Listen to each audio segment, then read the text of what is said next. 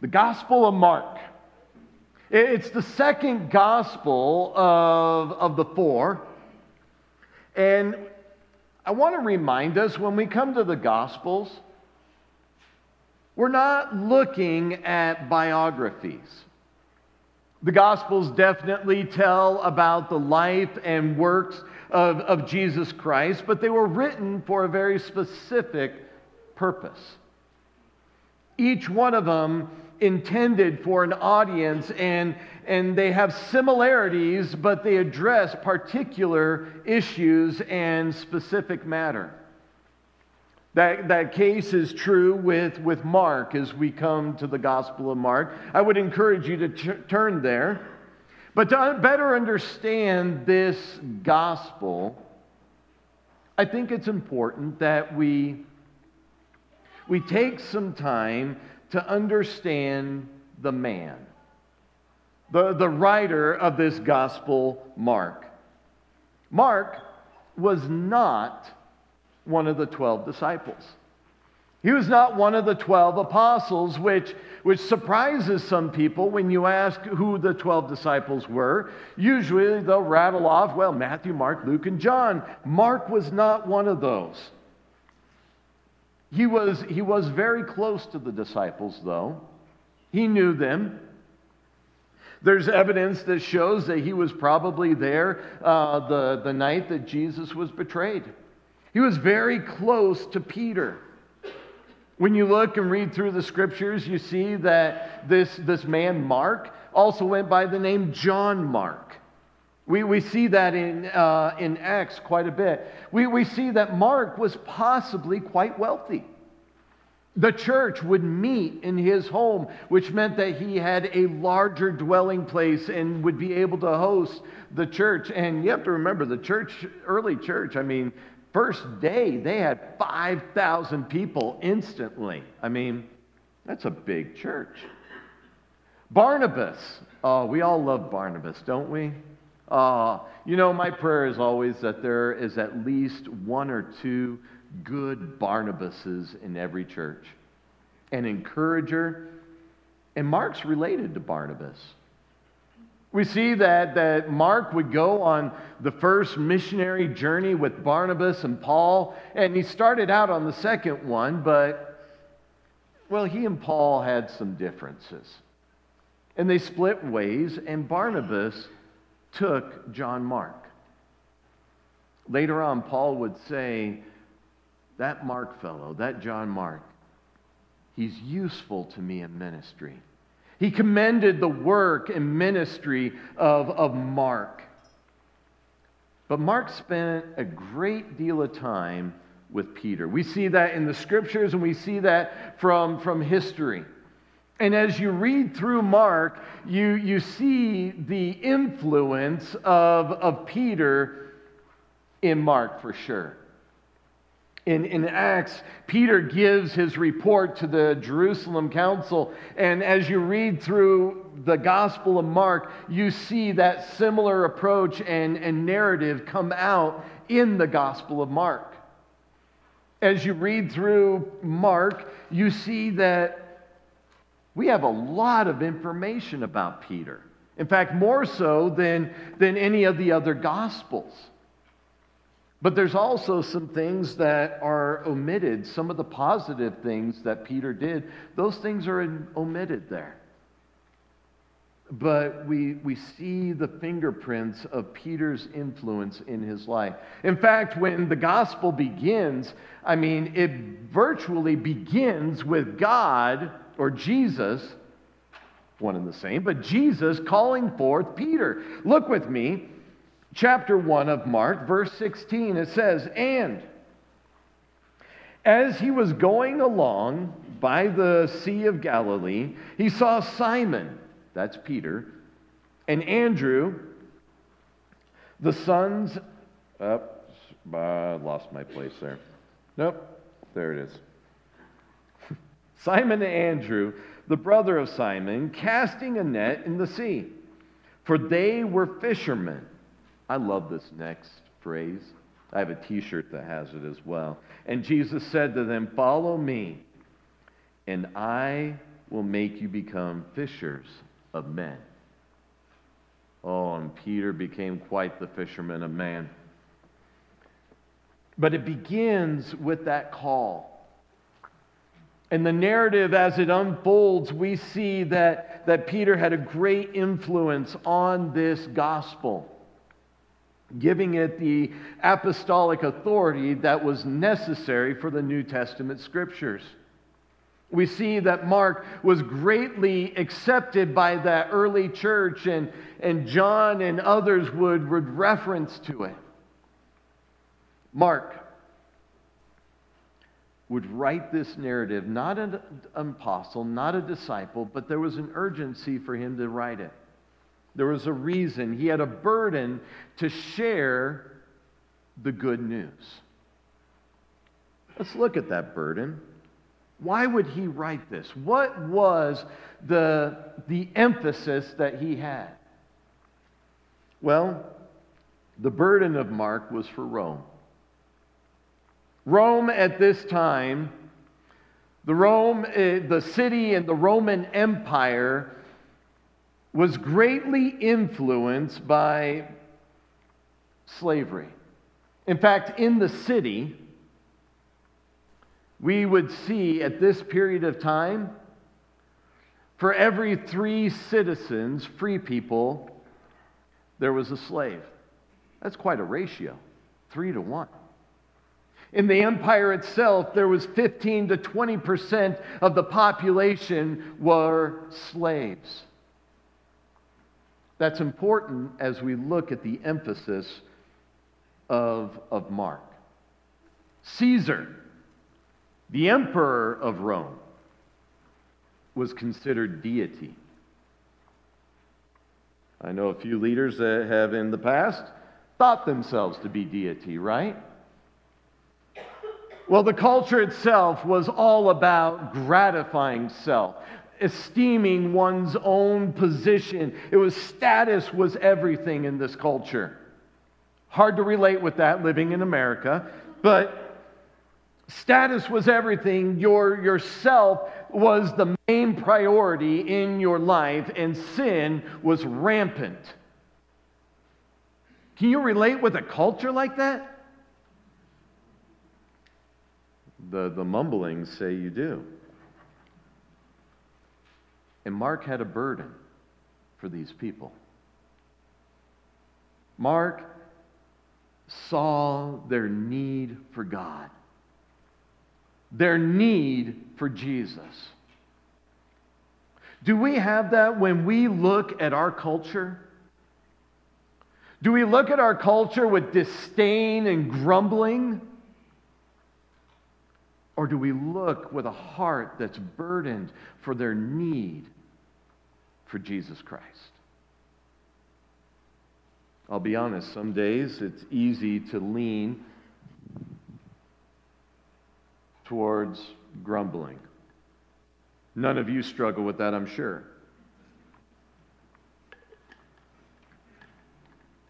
Mark's gospel you're reading along as we're going book by book, Mark's gospel is, is very brief. He's very to the point, and he writes in a rapid manner. His style of writing, it, it seems almost rushed. You go from one thing to the next, and he addresses his Gentile audience and he points them to their greatest need. I wonder how often we take time to point people to their greatest need. Feeling the rush of life, we don't have the urgency for the gospel. Mark interprets several Aramaic words for his audience. See, being in Rome and the Roman culture, their first language would have been Latin. And he takes time to, to emphasize certain Aramaic words, like the words of Christ at the cross, where he cries out, My God, my God, why have you forsaken me? He uses Latin terms that they would be able to identify with. Mark is doing everything to, to relate to his audience to point them to Christ. It's interesting as we go through Mark, it has the least amount of prophecy in it.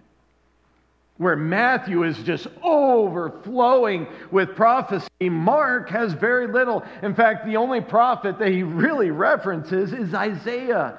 Thank you, Mark, for reading that. He goes and points back to Isaiah, who, and Isaiah presented the Messiah, the one that would come, as a suffering servant. Because, well, his audience needed to understand that this one, Christ, would come to suffer, would come to serve. There's a stark contrast. As, as Peter, as Peter, no, Mark. As, as Mark takes time to present Jesus to this Roman culture, to these Roman citizens, Gentiles. This is how he presents Jesus. Turn with me to chapter 10 verse 43. Many declare this passage right here the emphasis of, of Mark's whole gospel. 43 begins this way But it is not the way among you.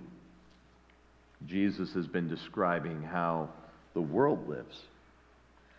But whoever wishes to become great, Oh, that would have piqued the uh, interest of, of the Romans. Greatness, yes. We all aspire to be great. Whoever wishes to become great among you shall be your servant. Whoa. That contradicts. And whoever wishes to be first You shall be slave of all.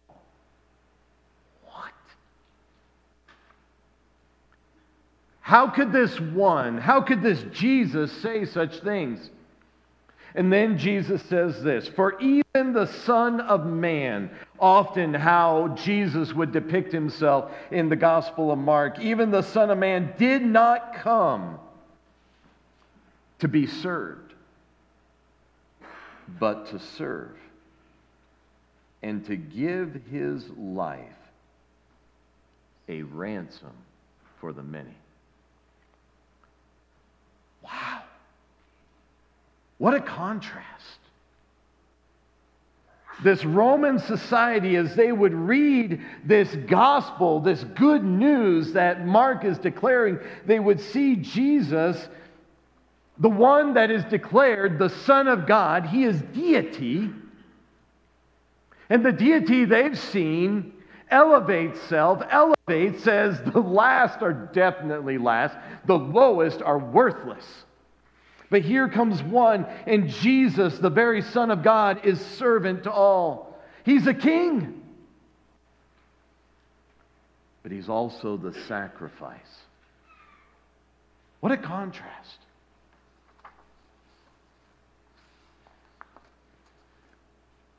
You know, we're going to look at Mark in, in brevity this morning. I'd encourage you to read it. It's only, only 16 short chapters. But look how Mark begins this gospel. Chapter 1, verse 1, Mark says, The beginning of the gospel of Jesus Christ, the Son of God. The very Son of God as we look at Mark in an overview, we are looking at just the beginning. I love how Mark begins that. He goes, There's so much more.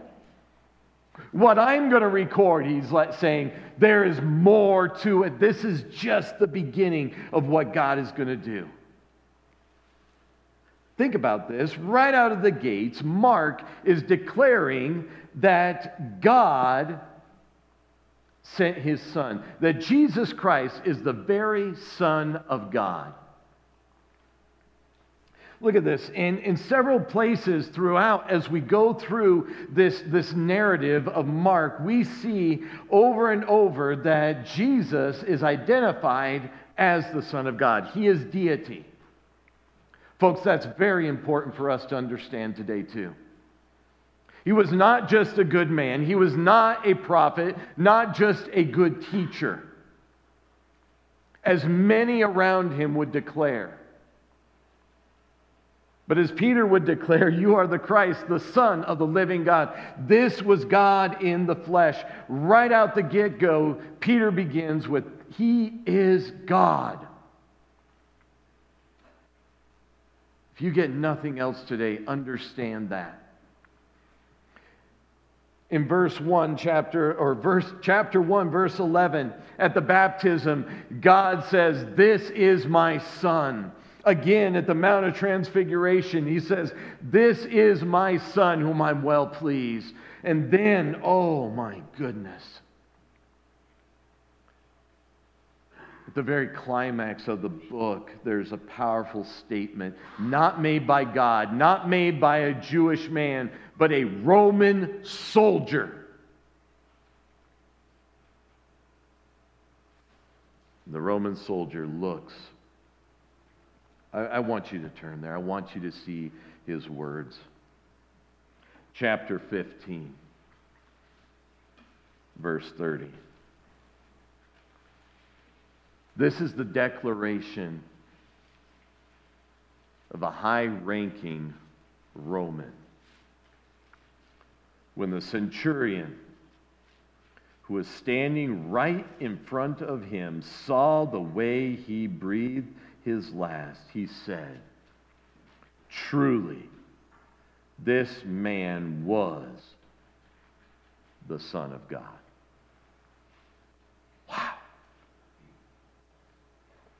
Mark begins his gospel declaring Jesus is the Son of God. God, over multiple times, says, This is my Son. And at the very climax, a Roman says, this was the Son of God.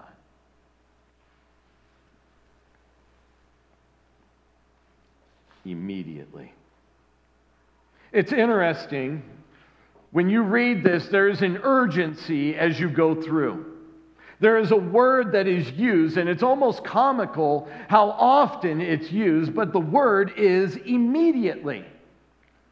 We are going through in rapid succession, rapid fire. And Mark continues to use this word immediately 42 times.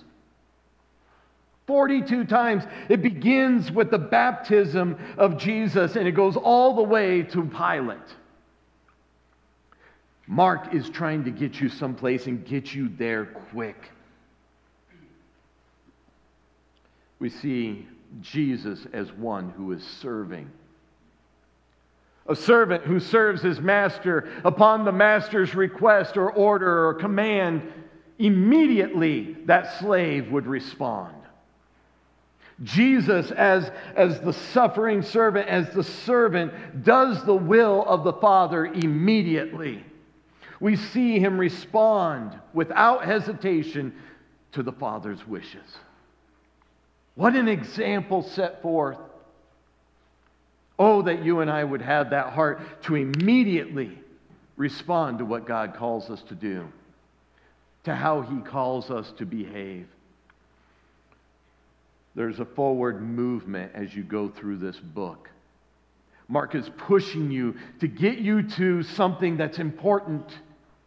He wants you to understand who Christ is, what he is saying, what he is doing, so you can understand his sacrifice and He's pushing you forward to get there. Mark strives throughout his entire writing the good news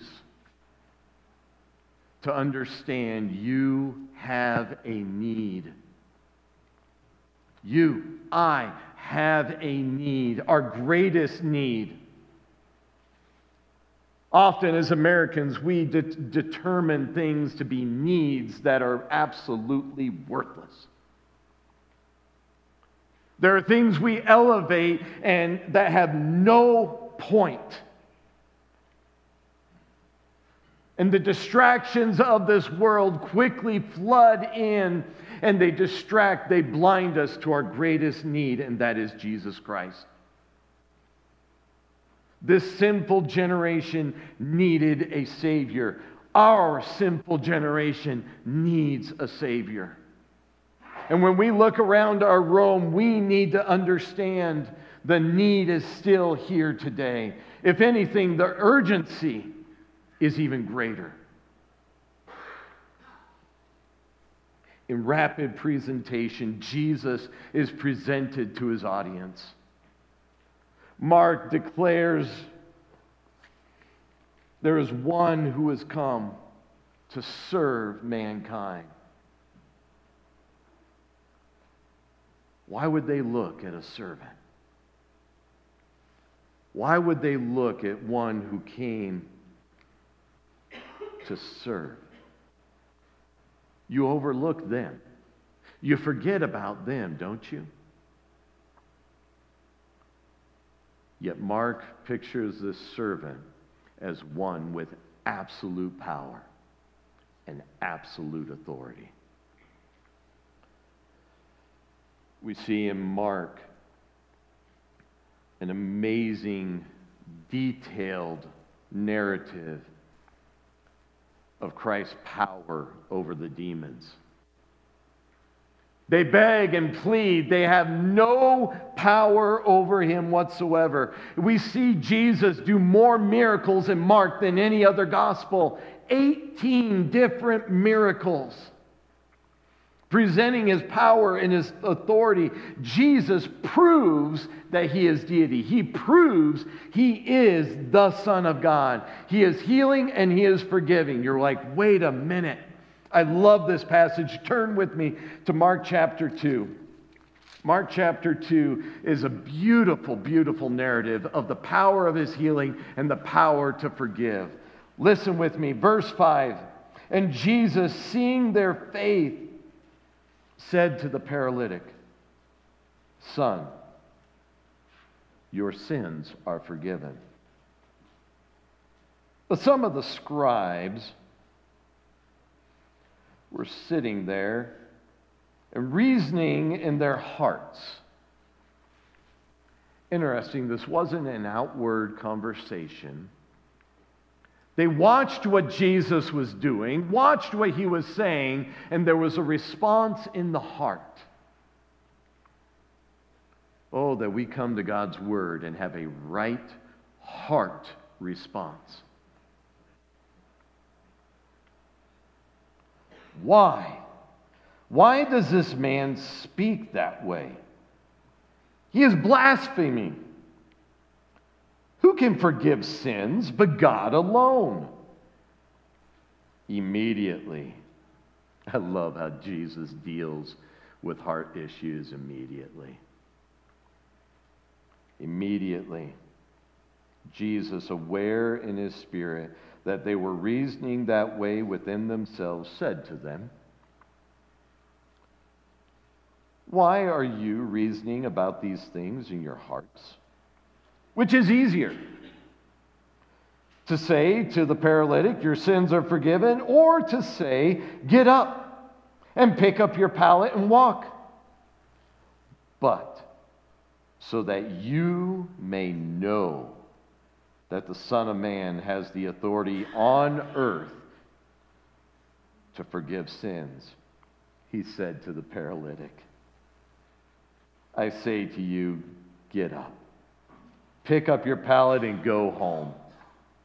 And he got up immediately, picked up the pallet, and went out of the sight of everyone, so that they were all amazed and were glorifying God, saying, We have never seen anything like this. I love that Jesus first takes care of his greatest needs. Your sins are forgiven. That's the man's greatest need. But to prove that he was God, had the power to heal, the power to forgive, he says, Get up and walk.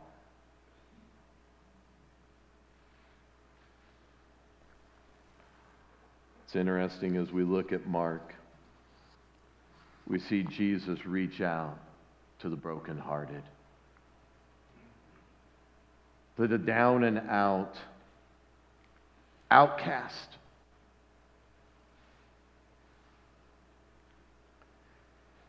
Mark pushes through all of that in, in rapid succession to get to the final eight days of Jesus' life. In fact, the final eight days of his life uh, will account for 40% of Mark's gospel. 40%. Mark wants his audience to understand what this servant came to do, and he came to be a sacrifice. He came to be their Savior. That is the emphasis and the message is clear that Jesus gives. He declares himself to be the Son of God, the one who will do this work. He prepares his followers knowing what is coming, knowing that his death is just on the horizon. He prepares those men for the work that they will do. And in clear rejection, we see the last immediately. The last immediately is recorded in chapter 15. Chapter 15, Jesus has been arrested. And verse 1 says this Early in the morning, the chief priest, with the elders and scribes and whole council, immediately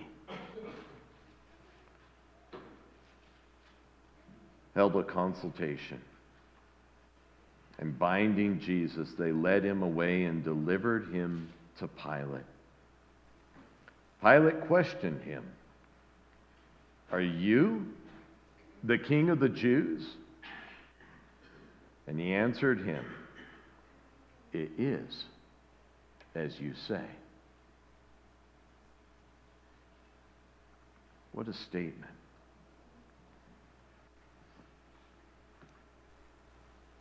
Mark's gospel climaxes to the cross. To the moment at Calvary where we read the bold statement made by that Roman centurion. This was the Son of God. Because as that Roman looked at Jesus Christ, he saw, he died. Sacrifice for your sin and mine. Just like the prophet Isaiah would declare that the Messiah would be that suffering servant taking your sin, my sin, upon him at the cross. For the wages of sin is death and Jesus died in your place and mine. The Son of God coming to serve man's greatest need. We needed a sacrifice.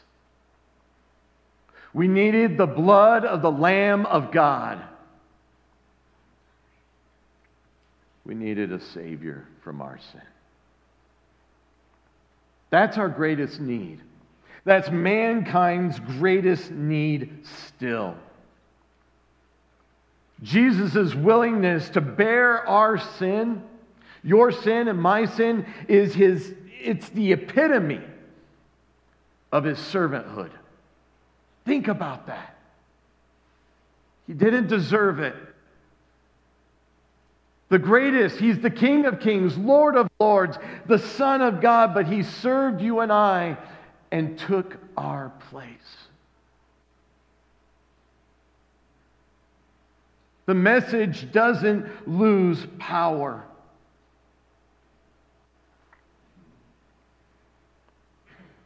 Mark closes his gospel with Sunday morning. Sunday morning. They've laid him in a tomb, a borrowed tomb.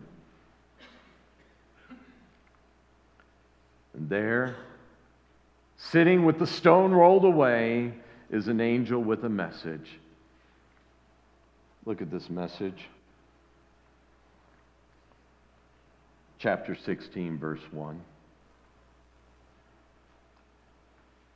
When the Sabbath was over, Mary Magdalene and Mary, the mother of Jesus, and Salome brought spices so that they might come and anoint him. Very early on the first day of the week, they came to the tomb when the sun had risen. That's why we call our service at the cemetery, The Sun Has Risen. They were saying to one another, Who will roll away the stone for us at the entrance of the tomb? Looking up, they saw that the stone had been rolled away, although it was extremely large.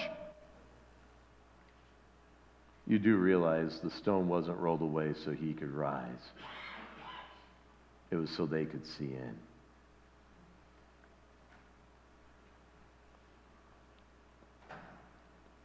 Entering the tomb, they saw a young man sitting at the right wearing a white robe, and they were amazed.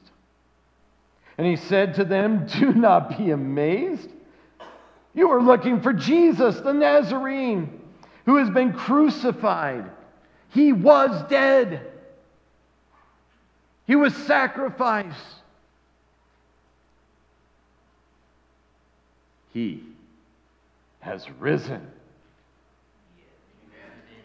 There you go. You're getting it. Good. He has. He has risen. He is not here. Behold. Meaning, look, here's the place where they laid him. But go and tell his disciples and Peter. He is going ahead of you to Galilee. There you will see him, just as he told you. They went out. They fled from the tomb, for trembling and astonishment had gripped them. And they said nothing to anyone, for they were afraid.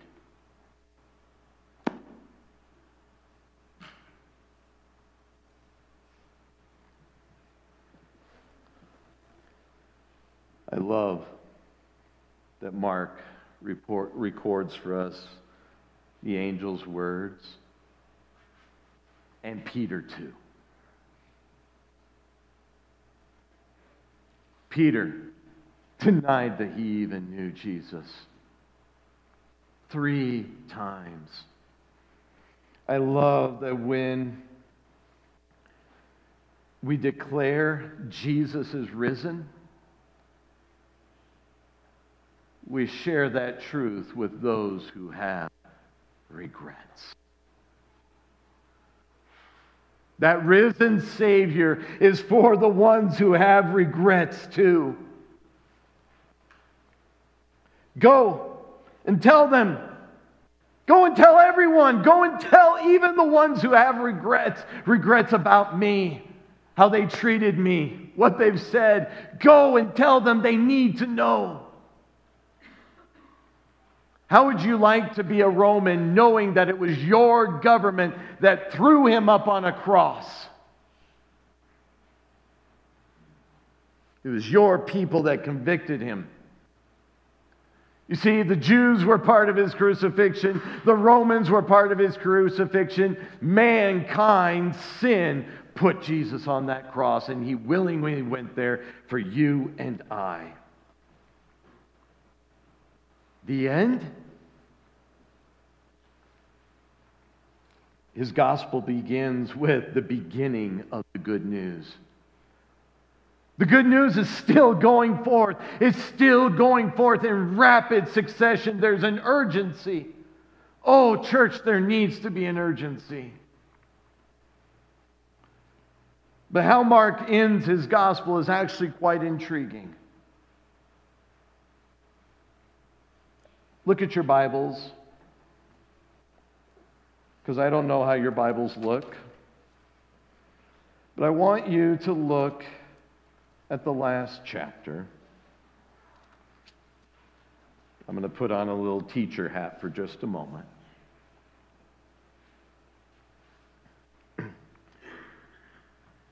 In your Bibles, there's been great diligence over the years by those who would scribe and copy the scriptures. Great diligence has, has been brought forth to bring you and I the very words of God, the scriptures. In your copy, I want you to look at verse 9. Some of your Bibles may not have a verse 9. It might be down at the bottom in a, in a footnote. Some may have brackets on verse 9 to 20. Others may have a cliff note, something there. But verses 9 through 20 are set apart. It's interesting that in all copies of the scripture, they are not removed. Here's the reasoning. And I always encourage people to go to the front of your Bible. It actually has instructions. It will explain when something is in brackets or italics or, or bold or whatever, it explains what that means. But when we come to Mark, at least in the New American Standard, it's in brackets, 9 through 20. Here's why. And I appreciate this. Verses 9 through 20 cannot be found in two of the major manuscripts, the earliest manuscripts that we have of the Gospel of Mark. Did you know that? You would if you understood, if you actually, you know, it's typical. We get something, we don't read the instructions. How many of you are guilty of that? Oh, I am. I'm, I'll, I'll spend hours trying to figure it out, and then I'll read the instructions. Oh, well, that makes sense.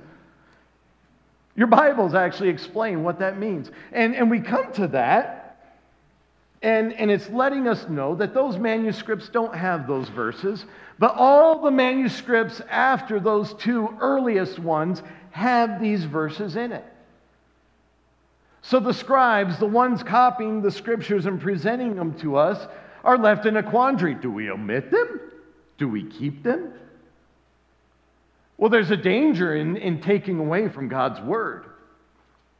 But they wanted to present it in, in as accurate of a way as they could. So they said, listen, this is what's happened. So we're giving you both, going to let you make the decision here. Those, those last verses would have been around while the other, some of the other apostles were still around, even the apostle John. Church history doesn't show that there is a contradiction with that. Um, it just reveals that there's some manuscripts that didn't. There's, there's multiple possibilities of what could have happened. Some hold more water than others. We, we do notice that when you look at verses 9 through 20, the Greek is different, the verbiage is different, all of that, the sentence structure is different than what Mark wrote. So, most likely, verses 9 through 20 were written by someone different. It's possible Mark didn't have time to finish his gospel. It's possible that somebody else felt or the apostles felt that this portion needed to be added to the gospel and they added it later. Quite possible. Here's the thing rather than omit these words, we're going to look at both endings. Verse 8, verse 20, and look at the endings. And you know what? Both are powerful. I personally hold that Mark ended at verse 8, someone else added 9 through 20 later on. I wouldn't go and make a, a theology out of anything in verses 9 through 20 that's not seen anywhere else in Scripture. Some have, and it's kind of scary. Okay? But I appreciate the openness of those who have copied the Scriptures and their careful presentation of them. And as we look at them, we, we see two powerful things. In verse 8, Jesus is risen. Go and tell. Tell the disciples, tell Peter, tell those with regret. Go and tell. Don't be afraid. And they were nervous going forward. How many of us in our, our sharing the good news have ever encountered fear or trepidation? Mixed with excitement because there's an opportunity, but oh, the fear of doing that, right? We, we experience both. But Mark ends with that urgency. Just the same, if we go to verse 20, we see Jesus' word telling them to go out. He actually says, Shame on you for not believing what the women told you. He says, You're to believe this, you're to preach it, and don't be afraid. Similar message, isn't it? We come to the close of, of Mark with an urgency. An urgency to get the good news of Jesus Christ to those who don't know him. To a culture that is steeped in self, in sin.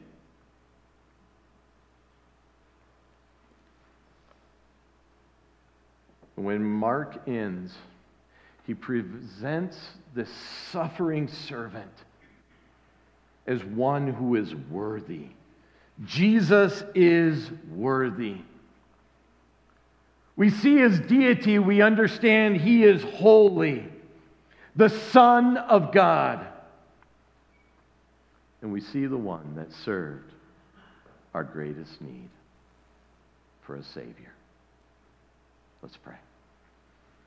God, you sent your Son. Thank you.